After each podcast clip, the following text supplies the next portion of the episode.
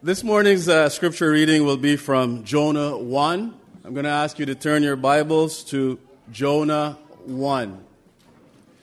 I'm just going to open a small prayer. Thank you, Father, for your word. Let it be more than just uh, brain knowledge, dear God, but may it fall into our hearts and change our lives. Amen. Jonah 1. The Lord gave this message to Jonah, son of Amittai Get up and go to the great city of Nineveh. Announce my judgment against it, because I have seen how wicked its people are. But Jonah got up and went in the opposite direction to get away from the Lord. He went down to the port of Joppa, where he found a ship leaving for Tarshish. He bought a ticket and went on board hoping to escape from the Lord by sailing to Tarshish. But the Lord hurled a powerful wind over the sea, causing a violent storm that threatened to break the ship apart. Fearing for their lives, the desperate sailors shouted to their gods for help and threw the cargo overboard to lighten the ship. But all this time, Jonah was sound asleep down in the hold. So the captain went down after him how can you sleep at a time like this? He shouted. Get up and pray to your God. Maybe he will pay attention to us and spare our lives. Then the crew cast lots to see which of them had offended the gods and caused the terrible storm. When they did this, the lots identified Jonah as the culprit. Why has this awful storm come down on us? They demanded. Who are you? What is your line of work? What country are you from? What is your nationality? Jonah answered, I am a Hebrew, and I worship the Lord, the God of heaven, who made the sea and the land. The sailors were terrified when they heard this, for he had already told them he was running away from the Lord. Oh, why did you do it? They groaned. And since the storm was getting worse all the time, they asked him, What should we do to you to stop this storm? Throw me into the sea, Jonah said, and it will become calm again. I know that this terrible storm is all my fault. Instead, the sailors rowed even harder to get the ship to the land, but the stormy sea was too violent for them, and they couldn't make it. Then they cried out to the Lord, Jonah's God, O Lord, they pleaded, don't make us die for this man's sin, and don't hold us responsible for his death. O Lord, you have sent this storm upon him for your own good reasons. Then the sailors picked Jonah up and threw him into the raging sea, and the storm stopped at once. The sailors were awestruck by the Lord's great power, and they offered him a sacrifice and vowed to serve him. Now the Lord had arranged for a great fish to swallow Jonah and Jonah was inside the fish for three days and three nights. Let us pray. Righteous Father, we come before you with open hearts to hear what your word is saying, with open hearts to obey what you are saying.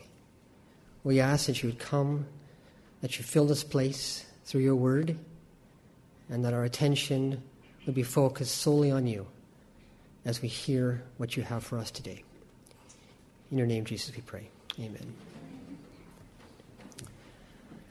How many of you do household chores? Most of us, right? Some of us have no choice. We're assigned chores, right, by our parents. How many of you actually enjoy doing household chores? A few of you? Okay, after the service, come see me. I have some, uh, some chores for you to do. A chore is a, a routine task, especially a household one that can be unpleasant, but it's necessary to do. Of all the tasks that you have before you in your house, is there any particular chore that you'd rather not do? The one that you avoid or leave or ignore to the very end? For some of us, it's doing the laundry. Others, it's grocery shopping or cleaning the bathroom, washing the windows, mowing the lawn. The list goes on because there's always something we don't like to do. We have at least one task that we don't like. You know, you can only buy so many clothes before you have to do laundry. so, what chore do you run from? What chore do you put off? There are times in our relationship with our God when we can find ourselves approaching ministry or viewing God's expectations of us just like it's a household chore. We like doing some of the things that God wants from us, and other things we struggle with. We don't like to do those things. We try and avoid what God wants to do sometimes. And we can end up running away from what He has chosen for us to do. We know in our heart that uh, being with God and serving Him is not a chore. It shouldn't be a chore. But that does not mean that sometimes we can feel like it is. Sometimes we can be challenged with things that we don't want to do. Now, if you're sitting there thinking, well, that's not really me, I'm, uh, I'm pretty good with following the Lord's direction. What about uh, those cold, miserable winter Sunday mornings? When you're lying in your bed and you say, maybe I'll skip church today. I want to sleep in a little longer. You can struggle with feeling that today I don't want to teach junior church. I don't want to be in Sunday school. I don't want to be in the nursery. And there's always that one person that you find a struggle to love because they irritate you. When I was in school, there was always one kid in the class. For some reason, we would have a conflict.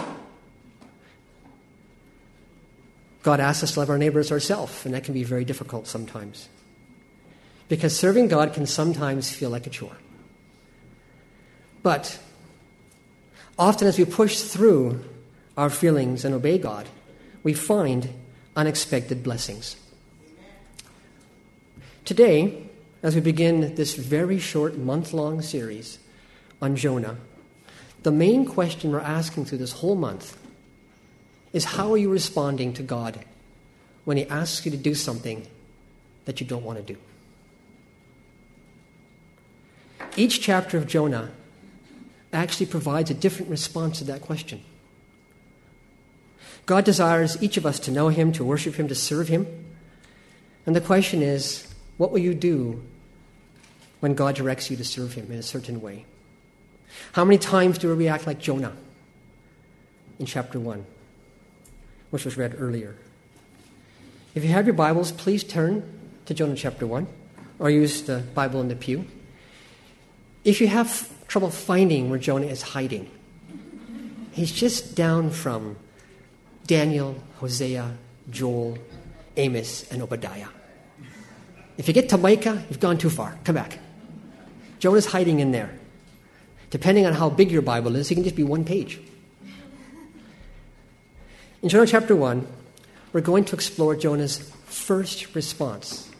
Not his last, but his first response to God's commission and his command. And here's where we're going this morning. We're looking at God's commission. What did God tell Jonah to do? Looking at Jonah's omission. What did he omit to do? And what did he end up admitting? And finally, we're going to look at the sailor's submission and thanksgiving. And if you notice, commission, omission, admission, submission, thanksgiving, we're going to this morning, we're going to coast right through Jonah chapter 1. Everyone likes coasting. Downhill on a bike, no work. The wind at your back on a sailboat, wonderful. So we're going to coast along with Jonah to see where God takes us this morning. And our adventure begins, what it always does, with God Himself, with God's commission in verses 1 and 2. Now the word of the Lord came to Jonah, the son of Amittai. Who was Jonah? Most people think of Jonah when you say the name, they think, oh, the guy in the whale, the guy in the great fish. Well, he was more than that. Back in 2 Kings 14, we learn that Jonah is a prophet of God. We learn that uh, he was given a prophecy which came true during the time of King Jeroboam II. So this wasn't just anybody who God spoke to. Because the nature of a prophet is somebody that God appoints. People don't appoint a prophet, God does. So God had already appointed Jonah to be his spokesperson. And he was to speak only as God instructs. That's what a prophet does. And it must be 100% accurate if he does a prediction of a prophecy, which he was. So Jonah had one job to do that was to hear God and then speak and do what God had commanded him to do. It's a difficult task because being a prophet is not easy. It was not easy. Your message often was not receptive by the people who were receiving it. They didn't like hearing what God had to say. And so it could lead to being unpopular, even persecuted, even killed. And during this time when Jonah was uh, serving the Lord as his prophet, the Arameans were threatening Israel in the north, but the Assyrians, who we'll get to in a minute, were quieter. They were not as aggressive because they had internal conflicts. We also know from 2 Kings 14 that Jonah lived in a place called Gath Hepher in Zebulun. Gath Hepher is really near Nazareth. Interesting how God puts things together. And the final thing I'll say about Jonah, as to his identity, was his father. His father, Amittai. Amittai means faithful. So Jonah means dove, and his father's last name, or his name, was faithful. And in chapter 1, Jonah was anything but his father's name. He was not faithful. We learn that the word of the Lord came to Jonah. And I want to notice something that's important here. For a very specific reason, God presents himself using his proper name of Lord, all capital letters. This was the name that he gave Moses in Exodus when Moses said, What should, what should I say? Who should I say is sending me to, to my people in Egypt? This was the name God gave. And we're going to see as we go along that the sailors use a different name for God until the very end. Yahweh is used 12 times in this passage. In 17 verses, 12 times showing that God is in charge of all things. In verse 2, when God speaks to Jonah, Jonah knew full well what God was asking him. There was no doubt, there was no confusion. He knew what was being said. God's commission was very simple arise, go, and speak. Very simple. Three things. I want you to do three things. Get up from where you are, probably in Gath Hepher and Zebulun, go to a place called Nineveh, and speak what I'm telling you to speak. Interestingly, Nineveh was founded by the great grandson of Noah, Nimrod. It's a very old city. He's the same guy who founded Babel. He got around a lot, founding cities. It became the capital of the Assyrian Empire and was a very ancient and great city. And God had noticed something about this city. He said to Jonah, I want you to call out against it, for their evil has come up before me. The word evil can be also disaster. So, this evil, this disaster, is coming up before me. You know, there's many ways to get God's attention, and this isn't one of the best ways.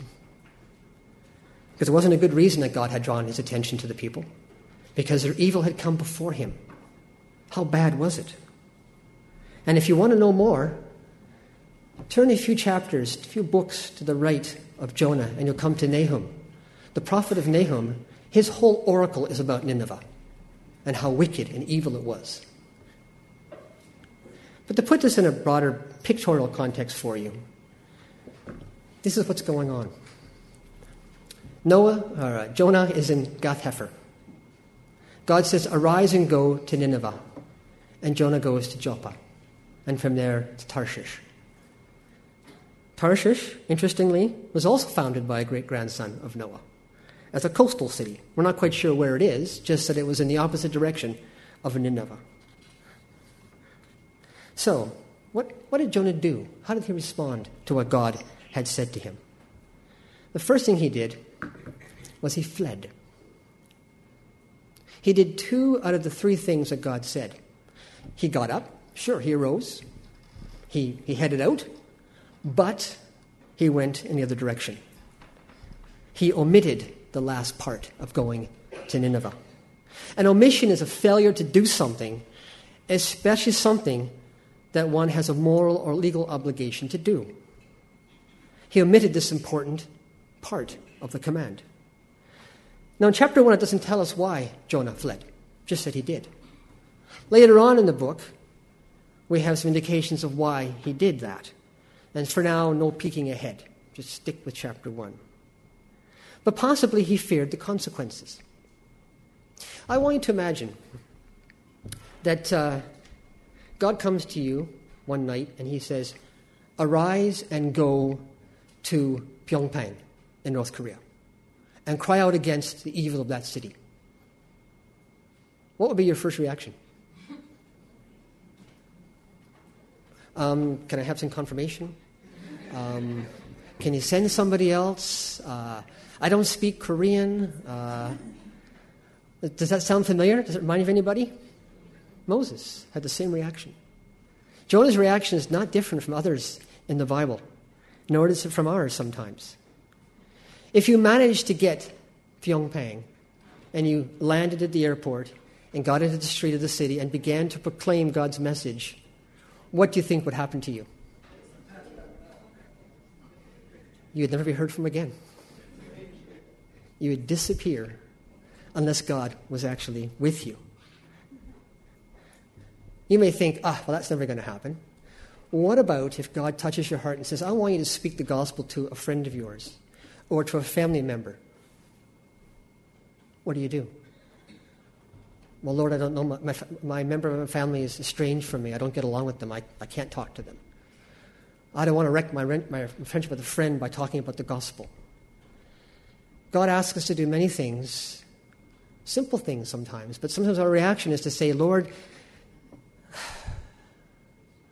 perhaps we can not do that today. So Jonah fled. And it says that he, it says twice that he fled from the presence of the Lord. You know, at this time, people thought of gods as being local. Oh, the, there's the god of uh, Mount Royal, there's the god of the Laurentians, there's a god of, you know, these kind of ideas. And so Jonah fled from the presence of the Lord. I'm going to get away from the Lord. But God, of course, is not a local deity. He's the God of all. And Jonah knew this. He was a prophet of God. He knew this. He was just running. And twice it says in verse 2 that he went down. He went down to Joppa. When he got to Joppa, he went down into a boat. He's really trying to hide. He's trying to get away from God's presence. That's us sometimes. We want to get away from God's presence. And so we find that he arrives at this Joppa. He gets on a ship to Tarshish. He goes down into the hold. And what does he do? He goes to sleep. Why would he go to sleep? Do you realize that running from God is exhausting? It means you can never stop running because God is always there. There's nowhere you can go that you're separate from God. He's always around. And you say, well, how, how can I run from God? Um, I'm too busy. I have too much going on in my life to give, read the word or go to church or, or worship God. I'm running from Him from my busyness. Uh, I'm ignoring Him today. I'm avoiding Him. I'm pushing Him away. I'm running away. And we do it in so many ways when God asks us to do things that we don't think we want to do. You know, this morning you may be sitting here and you may be saying, you know, I'm running from God. I've been running from Him for a while. I've been not doing what He wanted me to do. Well, I'm still worshiping, I still believe in Him, I'm still following Him, but there's one thing that He's asked me, and I'm just not going to do it. That's exhausting. It's frustrating. It's dissatisfying. It's time to stop running. It's time to sort of say, okay, Lord, today I'm going to listen to you. Today I'm going to give you the time. I'm going to go sit somewhere in the sunshine and I'm going to listen to you. I'm going to open up this book and read what you have for me. And I'm going to stop running from you. That could be you today. Because Jonah ran to the belly of a ship and it ended up in the belly of a whale or a great fish. So God, in his grace and compassion, was not willing for Jonah to run away. And so in verse 4, in verse 4, we see that the Lord hurled a great wind upon the sea and made a, a great storm. Because Jonah's sin was affecting more than himself. If you think that what you do is just between you and God, sometimes what you do in disobedience affects other people around you, in your families, in your colleagues, and friends. Here were these sailors doing their business, going to Tarshish as merchants. And they took this guy on board, not knowing what they had. And they were going to possibly die because of his disobedience. While Jonah slept, the sailors freaked out. They had great fear. You know, when you're on a, on a, on a ship, a small vessel, and the waters are raging, and you're down below, how could Jonah sleep, you may wonder? How could he possibly be asleep? Several years ago, my grandfather had a uh, pleasure craft, 32 foot pleasure craft. I went with him, my father, and a friend of my grandfather's up the coast, up to Prince Rupert. And it was stormy, three foot waves. It was choppy. On top of the side, you're really just, you know, trying not to, you know, get sick. Well, I went down and sat on one of the beds and was reading. I didn't notice a thing. When I came topside, I'm like, whoa, this is crazy out here. And I wasn't asleep. It's just for some reason, when you're down below, it doesn't seem to have the same effect. And so Jonah was asleep. And so the sailors, of course, they decided these are seasoned sailors. This was a storm that's unusual, and it's going to sink the ship. And so they had fear.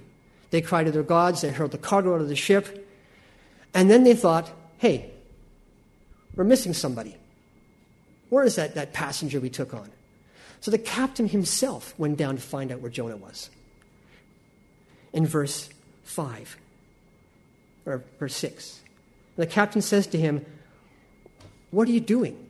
How can you be asleep? Get up, arise, call to your God. That was the command God gave, Moses, uh, gave Jonah arise and go. Now the captain's saying, Get up, call to your God. Maybe your God will have mercy on us. Do you see any irony there? Here he was asking Jonah, maybe your God will have mercy. God is a God of compassion. And Jonah knew it. That's part of the reason why he was running away. And so Jonah's led to a point where, after the sailors cast a lot and they figure out, hey, you got some answers, tell us what's going on, Jonah is forced to give an admission. They ask him, Who are you? We're not blaming you, Jonah, not yet anyway, because we don't know what's going on, but you do. Tell us what's going on. And so Jonah gave his admission. Now, an admission is not a confession. An admission is an acknowledgement of a truth or recognition that something is true. A confession is acknowledgement of guilt and of responsibility. And so Jonah was giving an admission. He said, I'm a Hebrew in verse 9. I'm a Hebrew, and I fear the Lord, the God of heaven, who made the sea and the dry land. Interesting statement. Do you think Jonah feared the Lord? Not at that moment, because he was running away from him. And so the sailors became even more concerned. What do you mean you're running from the Lord? Because he told them, I'm fleeing from the presence of the Lord. Our text is interesting because it says that they were frightened, afraid of the storm. But when they heard why the storm had come and who had sent it, it says they became exceedingly afraid, even more afraid than the storm. They had feared this God who could do this. And so it came to a point where what are we going to do about this situation? And so Jonah had to die. He had to leave the ship. That's what he knew. What shall we do to you that the sea may quiet down for us? And Jonah said, Pick me up and throw me into the sea. Literally, hurl me into the sea. God hurled the storm. You're supposed to hurl me into the sea. What did Jonah not do? He didn't call upon God. These men were going to die. And he said, I just have to leave the ship. Jonah was still fleeing from God's presence. He still wouldn't go to God, even in the midst of this life and death situation. He said, Throw me in the sea. I'm going to die. I prefer death than going to Nineveh. I prefer death than serving God. We don't normally associate these ideas with a prophet of God. But the sailors, what did they do? What was their first reaction? In verse 13, it says, Nevertheless, the men rowed hard to get back to dry land. They were unwilling to throw Jonah overboard. They didn't want to be responsible for his death. They had compassion for Jonah.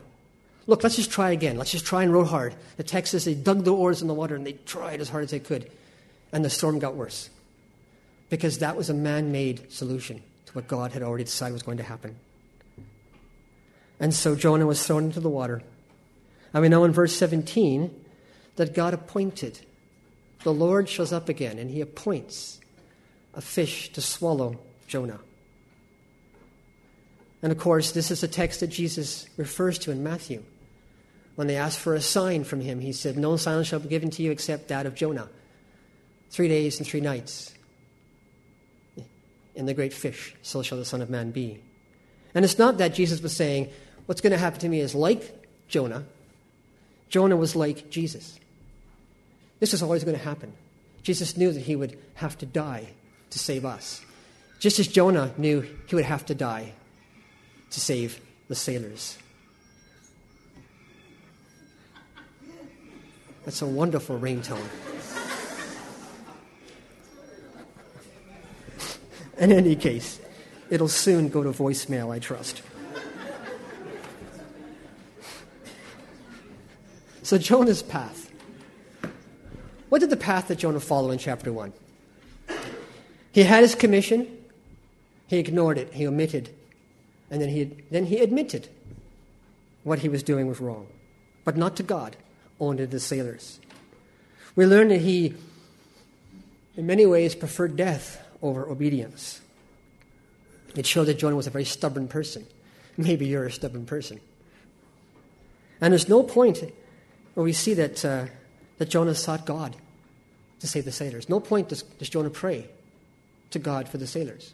He's still fleeing, even up to this point. How do you respond when God talks to you, when He asks you to do something? It's a struggle. When I was thinking about this, I thought of Ananias when Paul was struck blind on the road to Damascus, and God came to Ananias and said, I want you to go to Damascus, or in Damascus, and find this guy Paul, lay your hands on him, and he will see. And what did Ananias do? Are you sure, Lord? Because this guy is a bad guy. He's killing people who know you. Are you sure I should do this? And Jesus said, Yes. And Ananias did it. He obeyed. At times, we can become like Jonah. We can carry Jonah's attitude when faced with a God given task that we don't want to do. So, do we flee or do we obey? You know, Christ was given the ultimate task to save all humanity, and his path required intense suffering and sacrificial death, carrying the weight of the sin of the world upon him. How unlike Jonah Jesus is. So, do you want to be like Jonah or like Jesus? There's one other group involved in this adventure, and that was the sailors. And their response to God sits in stark contrast to that of the God's prophet, ironically. If it wasn't for Jonah's disobedience, the sailors would never have been in this situation in the first place. But God saved the sailors. And from these unbelieving men who knew nothing about the Lord, the Lord received what he expected Jonah to give him fear, glory, obedience. So we see that God gives his commission. Noah omits it. He has his omission, his admission, and we come to the sailor's submission, and that's our, our last point. When faced with the storm, the sailors were terrified. And with this fear, they sought a way out, a solution. In verses 5 to 8, this is their first attempts They call upon God. They're gods. They each have their own God, household God. They call, but it doesn't work. There's no answer, there's no solution there. Then they try and hurl the cargo to lighten the ship to make it float not so deep. They try and ride out the storm. Doesn't work. They know it's not going to work. The third thing they tried to do is they tried to uh, row to shore instead of throwing over the board Jonah. They tried three times to solve the situation on their own, and none of them worked because it was not what God wanted. And so it led them, actually, to obedience. Ironically, they obeyed Jonah, what Jonah said. When Jonah said, Put me over the side, they ended up doing that. But before they did, this is important, before they did this, in verse 14, they decided to do something before throwing Jonah overboard. Our text says, Therefore, they called out to the Lord, not to their gods, but to the Lord. And they said to the Lord in their prayer, Let us not perish for this man's life, and lay not on us innocent blood. For you, O Lord, have done this as it pleased you. Don't let us suffer because of this man's disobedience to you. Don't hold us guilty for this man's blood because this man did nothing to us. He's innocent to us. He didn't harm us, he harmed you. So please look away from what we're doing and save us. And the result was life. They were given life. As soon as Jonah hit the water, the storm ceased its raging. And it became calm. And it led to their thanksgiving. They feared the Lord. The men feared the Lord exceedingly, the same fear they had when they realized why the storm would come in the first place because of Jonah's disobedience, because he was fleeing from the presence of the Lord. And they offered a sacrifice to the Lord and made vows. One amazing thing about our God is he can take your disobedience and still bring honor and glory to himself. Amen. These men would never have met the Lord if it wasn't for Jonah's disobedience. God knew that. This was part of his plan and purpose. It wasn't like, oh, where's Jonah going?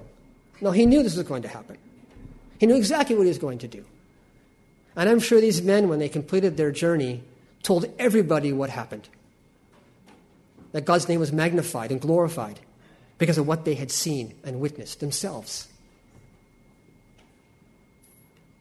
So, what do, we, what do we do with this this morning? How do we process what we've talked about in chapter 1 of Jonah. Well, if you can see this, hopefully, Jonah, on the left, when he heard God's will, he fled. He slept. Then he admitted what he'd done wrong to the people, but not to God. And so he had to die. But God, in his grace and mercy and his plan, rescued him. He wasn't done with Jonah. He could have said, That's it. You have disobeyed me as my prophet. I'll choose somebody else. And God has done that. But in his choice at this time, he was going to continue to use Jonah because he was going to receive more glory through what he would do through Jonah. But the sailors, those who knew nothing about God, those who got up that morning and got on the ship who knew nothing about the God of the Hebrews, the Lord God of the universe, when they encountered what God had done, they feared. They sought salvation, they sought a way out. And when they figured out what that was, they submitted. And it led to life and thanksgiving. Ironic, again. Here is Jonah, the prophet of God, who should know that, didn't do it, and those who did not know God gave God what he wanted. So today, how will you respond to the Lord when he gives you a task? Is it going to be a chore? Which you try to uh, avoid, ignore, delay, like Jonah did? I mean, Jonah ended up doing what God commanded. Make no mistake about it, it did happen. He did do what he was supposed to do. It just led to a lot of pain on the way. Or will you submit and be like the sailors? and obey what God wants you to do. You know, as a church, we are beginning uh, a new season of life. The Lord, in His pleasure and timing, has brought Pastor Brent and his family to be lead pastor here in our church. The Lord may well ask us as individuals and as a church to follow the Lord in ways that you may be reluctant to follow Him. Now is the time to decide that, yes, we're going to listen to what God wants, and we're going to follow what God has for us. It may mean that you're challenged to do a new ministry or a new task. It may mean that you're challenged to, to a different way of thinking. It may mean that you're led to be challenged with fresh, fresh and new ways of worshiping and serving, of looking at our building. It may mean all those things or none of them. In the end, we listen to God and what He wants. And I'll give you some examples. Maybe God is speaking to your heart and He's saying, Look, I want you to host a life group in your house. I want you to attend a life group. Oh, I ain't got time, Lord. That's what I want you to do because it's best for you. Maybe He's going to be coming to some of you and saying, I want you to accept the challenge of leadership this year. I don't mean just being a deacon, I mean leading in various areas that there are needs. Maybe God's already been nibbling at your heart and you're going, I don't want to do that, Lord. Maybe God is saying, No, no, no. You, know, you don't understand. I'm not asking you, I'm telling you. That's what I want you to do. Maybe you're at the point where God is saying, It's time for you to be baptized. It's time for you to uh, obey me in the waters of baptism. You call my name, you say you know me, prove it. Obey my command to get baptized. Maybe it's deciding to commit to the membership covenant, to become a member. Oh, I was going to do that. I forgot to do that. Now is the time. Maybe God is speaking to your heart to do that. Or maybe it's just being open to serve wherever God has you to serve. It's a scary thing, but God knows what He's doing because God has something for each of you. In your heart, you may already know what it is, but you've been shying away. You know, I've done that. And when you obey, there's a great deal of joy in the end because you watch God do through you what you didn't think you could do, and you couldn't on your own strength. You see, the answer is never to try and run and outrun God. The Lord, this is important, the Lord loves you too much to let you go very far. He loves you too much to let you wander away. He'll come for you and bring you back to Him. The answer is to listen, not to run. The answer is to go to Him so that He can bring honor to Himself through you. Because the reality is, is that God is ready. And the question is, are you? Let's pray.